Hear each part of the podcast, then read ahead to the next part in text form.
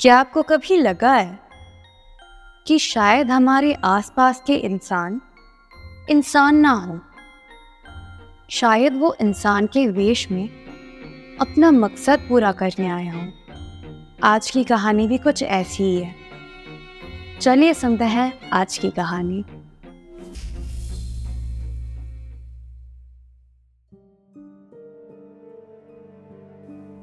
मदन और प्रिया नेबर्स थे बचपन से। इतने सालों के बाद उन्हें रियलाइज़ हुआ कि वो दोनों एक दूसरे से प्यार करते हैं और वो रिलेशनशिप में आ गए। कॉलेज में थे दोनों जब उन्होंने डेट करना स्टार्ट किया था।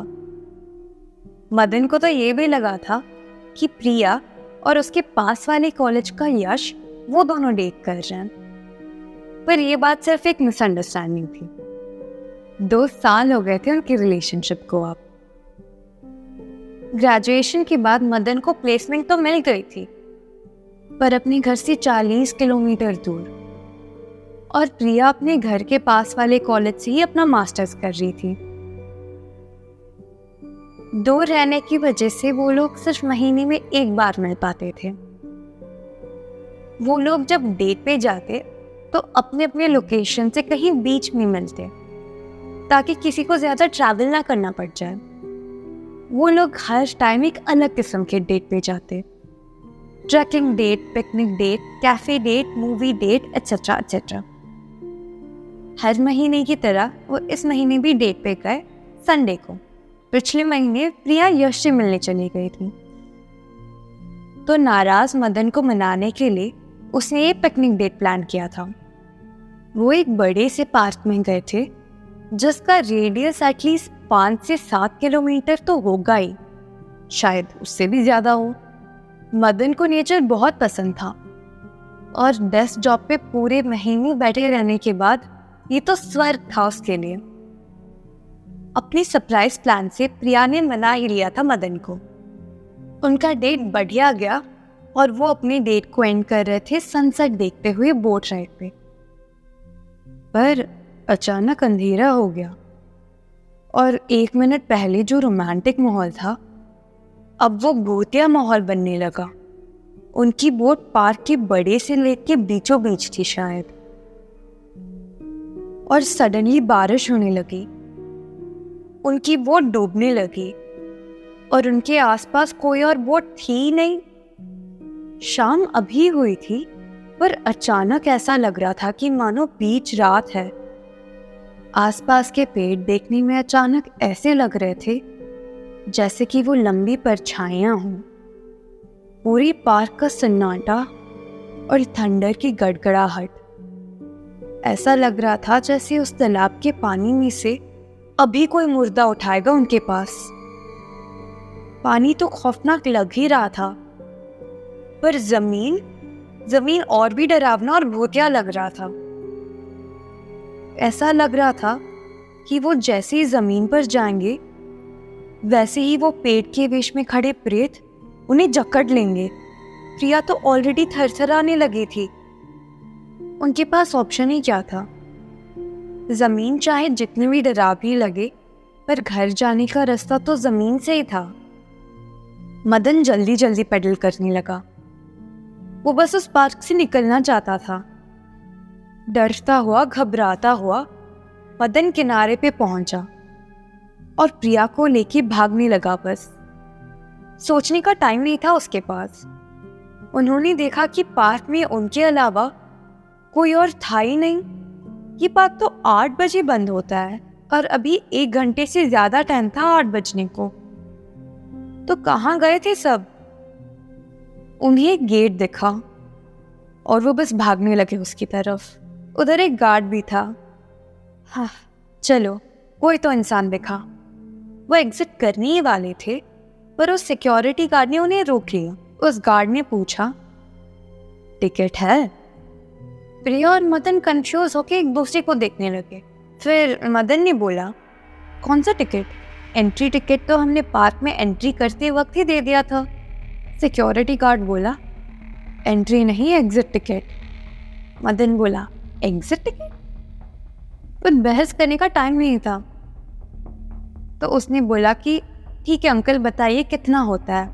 और अपना वॉलेट निकालने लगा पैसे देने के लिए। पर उस सिक्योरिटी गार्ड ने बोला, सही दाम तो आपको सर जी ही बता पाएँगे। आपके आँख, कान, हाथ, पैर या जान। क्या देना पड़ेगा? वो तो सिर्फ़ सर को ही पता है। पूछ लीजिए उनसे। आपके पीछे तो खड़े हैं। मदन पीछे मुड़ के देखा, पर वहाँ दूर दूर तक कोई आदमी नहीं दिख रहा था। पर फिर धीरे धीरे प्रिया का रूप बदलने लगा, और वो यश में बदल गई। मदन अपनी आँखों पर विश्वास नहीं कर पा रहा था। ये सब क्या हो रहा था उसके साथ? उसकी गर्लफ्रेंड अचानक एक आदमी में बदल गई। उसका सर चकराने लगा, पर उसके पास समय नहीं था कुछ सोचने बोलने का। वो जो भी थी क्लियरली वो उसकी गर्लफ्रेंड तो नहीं थी। गेट के पास ही खड़ा था वो तो बिना कुछ सोचे वहाँ से भागने लगा। जो घटना हुई थी, उसका कोई सेंस नहीं था, पर वो अपना लॉजिक बाद में लगा लेगा। पहले घर जाना था उसको। वो जैसे तैसे अपने घर पहुँचा। और अपने पेरेंट्स को ये सब बताया। तब उसके पेरेंट्स बोले कि, प्रिया बेचारी तो लगभग एक महीने से लापता है। और एक ही कॉलेज एक ही क्लास में होके भी प्रिया और मदन ज़्यादा साथ में नहीं दिखते थे। तो मदन के घर वालों को लगा कि उन दोनों की अब ज़्यादा बनती नहीं। तो उन्होंने इस बात का ज़िक्र मदन से नहीं किया। अब बेटा बाहर रहता है। और अच्छी दोस्तें भी नहीं रही उसके साथ तो खामखा क्यों टेंशन दे? और उन दोनों परिवारों का उठना बैठना भी बहुत कम हो गया था। अब तो सिर्फ़ कभी एक दूसरे को दिख जाते थे रास्ते पे तो हालचाल पूछ लेते थे। मदन और प्रिया ने अपना रिलेशनशिप सीक्रेट रखा था वो ऑब्वियस रीजन वो अपने फैमिली को इसमें ड्रैग नहीं करना चाहते थे बिकॉज़ पता नहीं उनका रिएक्शन कैसा होगा। पर उनके परिवार वालों को क्या पता था? कि वो एक दूसरे को अवॉइड नहीं कर रहे थे। वो तो सिर्फ़ एक नाटक था। मदन की माँ ने बोला, इसी वजह से मैंने कुछ बोला नहीं था तुम्हें, पर ये सब क्या हो गया बेटा? मदन को घुटन सी होने लगी और वो बाहर चला गया। गम में दौड़ते वक्त मदन प्रिया के लापता होने के बारे में सोच रहा था और ये बात भी सोच रहा था कि प्रिया यश में कैसे बदल गई। ऐसे भागा जा रहा था कि उसे रियलाइज़ हुआ कि प्रिया एक महीने से लापता है। और एक महीने पहले वो यश से मिलने गई थी। पर प्रिया और इसकी बात होती थी हर दिन। हाँ कॉल पे बात नहीं हो पाई थी, पर चैट तो करते थे। तो वो एक महीने से किससे बात कर रहा था चैट पे? क्या यश ने कुछ किया था प्रिया को? उसने तुरंत ही प्रिया के बेस्ट फ्रेंड को कॉल लगाया। क्योंकि यश को प्रिया के बाद सबसे ज़्यादा तो उसकी बेस्ट फ्रेंड ही जानती होगी। पर उसकी बेस्ट फ्रेंड ने कहा कि उसको तो यश का चेहरा तक नहीं मालूम। प्रिया ज़िक्र किया करती थी, पर वो कभी ना उससे मिली है, ना ही उसका कभी फ़ोटो देखा है। बस प्रिया के थ्रू ही जानती थी वो उससे उसने अपने पुराने कॉलेज मेट्स को भी कॉल लगाया पर कोई यश को नहीं जानता था, पर मदन को तो वो हर रोज कॉलेज में दिखता था। ये कैसे हो सकता है फिर? उसने एक दो बार प्रिया और यश को साथ में भी देखा था। पर वो सिर्फ़ इससे और प्रिया को कैसे दिख सकता था? मदन को सब समझ आ गया। यश इंसान नहीं है, और यश सिर्फ़ प्रिया और मदन को ही दिखता था। पर क्यों? क्योंकि यश का शिकार सिर्फ़ प्रिया और मदन थे। उसने आसपास देखा और वो घर से काफ़ी दूर आ गया था। तो वो अपने घर की तरफ़ वापस भागने लगा।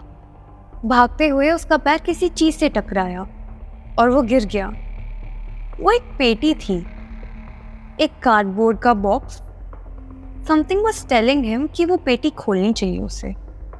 उसने पेटी खोली और देखा कि उसमें प्रिया का कटा हुआ सर है। और जो नेकलेस मदन ने उसे गिफ्ट किया था, वो भी उस पेटी में ही है। उस कटे हुए सर की आँखें खुली थी, पर उसमें आई बॉल्स नहीं थे। उसे याद आया उस सिक्योरिटी गार्ड के वर्ड सही दाम तो आपको सर जी ही बता पाएँगे। आपके आँख, कान, हाथ, पैर या जान। क्या देना पड़ेगा? वो तो सिर्फ़ सर को ही पता है। वो खौफ से डूबा रोड से उठा। और उसके सामने खड़ा था यश। यश ने बोला, टिकट की फ़ीस तो देनी पड़ेगी ना?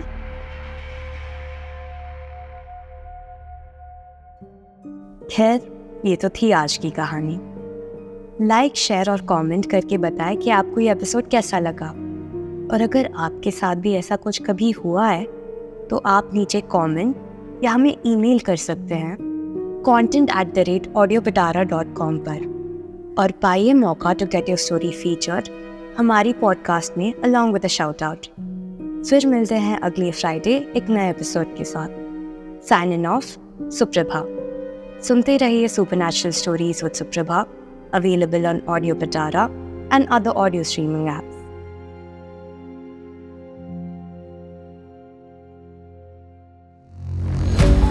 audio Pitara सुनना ज़रूरी है।